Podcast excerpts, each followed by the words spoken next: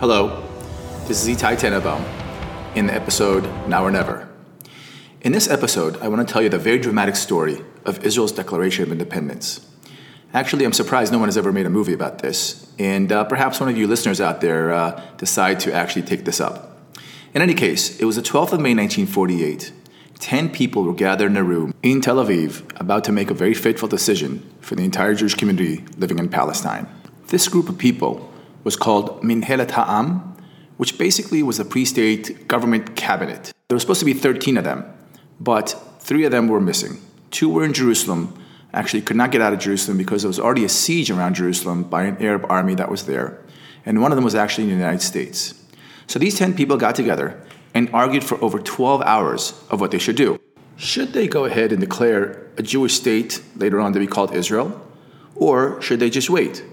Now, the reason this was so fateful was because the Arabs made it very clear that if the Jews would declare their own independent state, there would be an Arab invasion from the surrounding countries that would put an end to it. These people were considering the fact that this was only three years after World War II and three years after the Holocaust, where six million Jews were murdered by the Nazis and their collaborators. Can they take the responsibility of 650,000 Jews living in Palestine on their shoulders? Perhaps there could be a genocide. Some of the world leaders were saying that the Jews should push it off. As a matter of fact, what they really wanted to do was to create like a United Nations zone of Palestine where the Jews would have some autonomy and the Arabs would have autonomy, but there really wouldn't be a state, or there wouldn't be two states even. And this was the dilemma. This was the question that was asked in that room with these 10 people. This is the point where I need to give you some context. You see, as I mentioned before, the amount of Jews living in Palestine at the time was 650,000. But at the same time, there were 1 million Arabs living in the same Palestine. Both of those parties claimed that the land belonged to them. And both of them actually substantiated it with what they thought was, their, was the correct facts. So, for instance, the Jews had said, look, there was a lord, a British lord named Lord Balfour, that made a promise to us, the Jews, that we would be able to have our own homeland in the area of Palestine. The Arabs were citing uh, letters that were exchanged between the British ambassador to Egypt whose name was McMahon, and Hussein, who was the sheriff of Mecca, that basically promised the Arabs an Arab state in the area of the Middle East, somewhere between the Persian Gulf and the Mediterranean Sea. The truth of the matter was that the British had actually made three different promises to three different people about the same land, and this was before or actually during World War I. The British, who wanted to oust the Ottoman Empire from their hold over the Middle East, and essentially they were actually successful at it, promised the French in an agreement that was called the Sykes-Picot Agreement. These were two diplomats, one British, one French, that on behalf of their governments agreed that after they conquer the Middle East, they will have regions of influence over uh, the entire Middle East. At the same time, they exchanged letters, as the Arabs claim correctly, with the Sheikh of Mecca that this area of the Middle East, again, between the Persian Gulf and the Mediterranean Sea, would be an Arab state and at the same time, basically around the same year, actually about 1916 and 1917, the Balfour Declaration promised the Jews that they would have their own homeland. After World War I was over, in 1918, all three um, parties wanted to cash in on the British promise. The French, who were obviously the strongest, and the British divided up the Middle East into regions of influence. The Arabs, who wanted one large pan Arab state with having a caliph, you know, the head of the Muslim world, would not receive the promise made by the British and therefore would be compensated. As a matter of fact, Hussein ibn Ali, the sheriff of Mecca, had three sons, the oldest of which was Ibn Ali. And Ali basically remained king of what Hussein was, which was Mecca, which is obviously Saudi Arabia. The second son, whose name was Abdullah, was partitioned an area that was first called Transjordan and then became into the country called Jordan. And his reign is still there because the current Abdullah, the king of Jordan, is actually the great grandson of this first Abdullah. And then Faisal, who was a third son of Ibn Ali, the sheriff of Mecca, was granted an area called Iraq. He wanted Syria, but uh, the French held on to Syria. And later on, he also gets part of Syria. Incidentally, Ali, the king of Saudi Arabia, was deposed by the Saud family, and uh, Faisal of Iraq in Greater Syria was also, also deposed, and the Abdallah family still rules in Jordan until this very day. the Jews and Arabs of Palestine took up issue with the British. Neither received independence or even an autonomy. After World War II, that the British had totally changed their world policy to just leave their areas of influence. As a matter of fact, in areas called India and Pakistan, areas of Africa, and of course the Middle East. The United Nations had taken upon itself the issue of the Middle East, and more specifically the issue of Palestine, and decided to try to solve the uh, issue between the Jew and Arab where both can have their own independent states. For this purpose, they sent a committee to Israel or to Palestine called the United Nations Special Committee on Palestine. This committee came up with an idea of what's called partition. Partition would take the area between the Jordan River and the Mediterranean Sea and divided into two states a Jewish state and an Arab state. If you look at a map, you will see that actually it wasn't two areas, but rather six areas three of which would be the Jewish state, three of which would be the Arab state. Cities like Jerusalem and Bethlehem, which were very important to the world and religiously and otherwise, would actually be neutral and somehow at one point be international, although that never came about. The Arab world, which saw itself as representing the Palestinians, uh, totally rejected the plan. To them, the Jews do not belong in the Middle East. To them, the Jews were a religion. To them, the Jews uh, just uh, should not have their own state in that region. The Jewish world also opposed the plan, thinking there are many Arab states, there's no Jewish state, this is the historical Jewish homeland, and therefore it should all be ours. Um, however, the Jews also realized, um, especially since the, they lived as a minority for so many years, that uh, compromise will lead to some success, whereas standing around and completely rejecting the plan may lead to nothing. And therefore, the Arab world rejected the plan, the Jewish world actually accepted the plan, and this went to vote in the United Nations on the 29th of November 1947.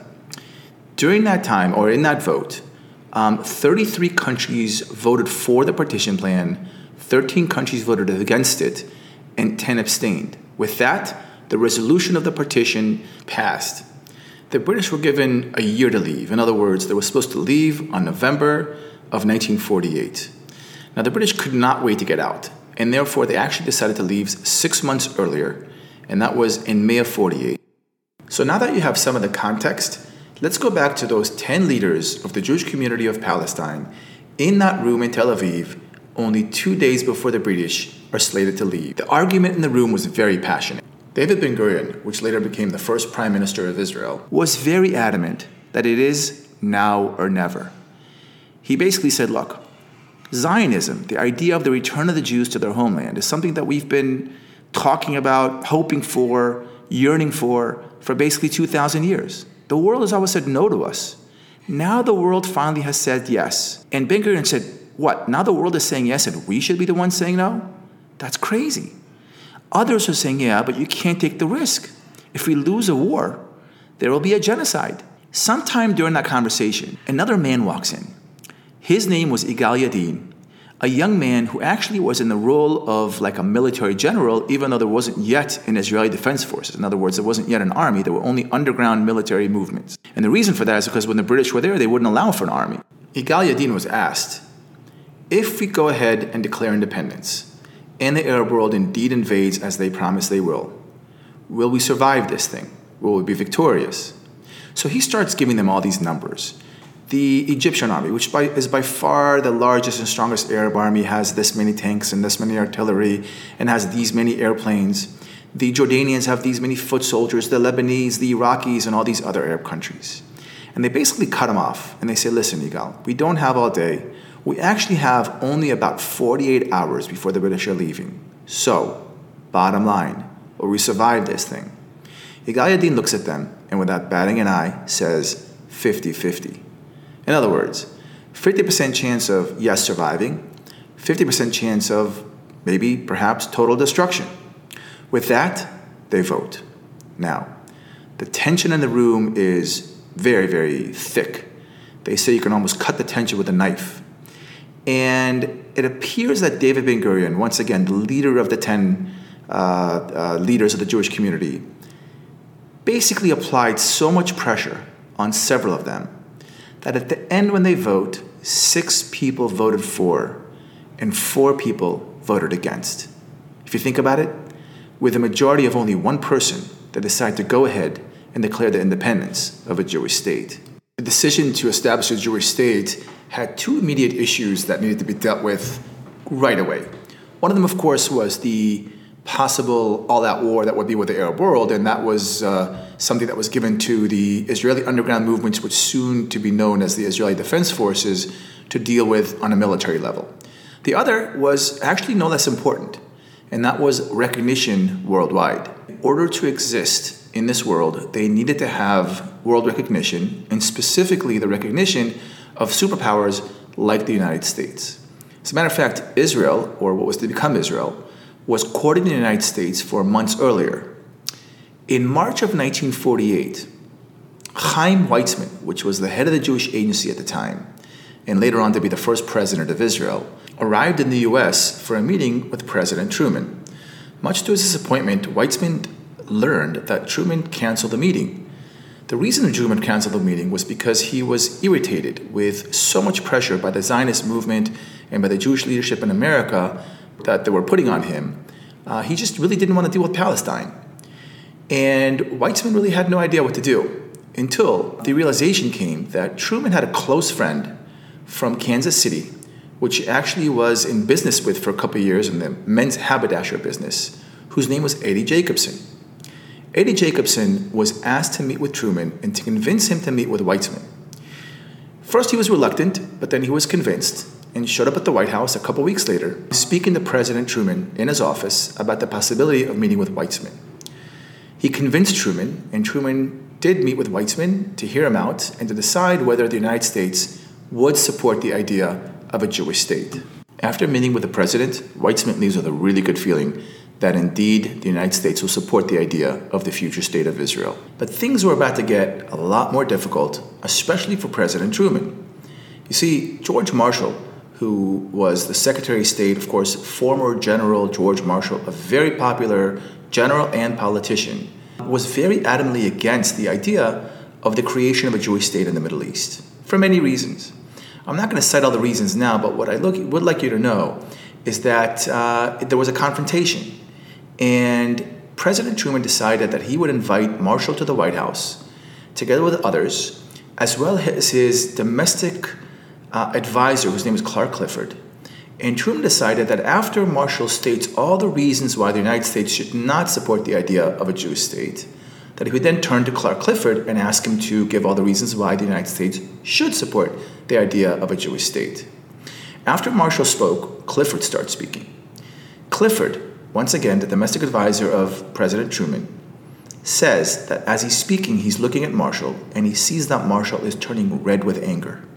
So much so that at one point, when, this, when Clifford ends his talk, Marshall just explodes to the point where he says to the president, If all you're looking for is influence domestically of a Jewish vote, you are making the wrong decision. And not only that, but if you decide to go through with this, Marshall apparently says, I will not be able to vote for you in the next elections. By the way, Marshall recorded this, as well as the fact that he said to the president he would not vote for him in the next elections, in the Secretary of State logbook when he returned to the State Department. After Marshall's blunt and threatening remarks, Truman just said, You know, I tend to side with you on this, and he actually dismisses the meeting. Back in Tel Aviv, arrangements were being made for the ceremony of the establishment of Israel.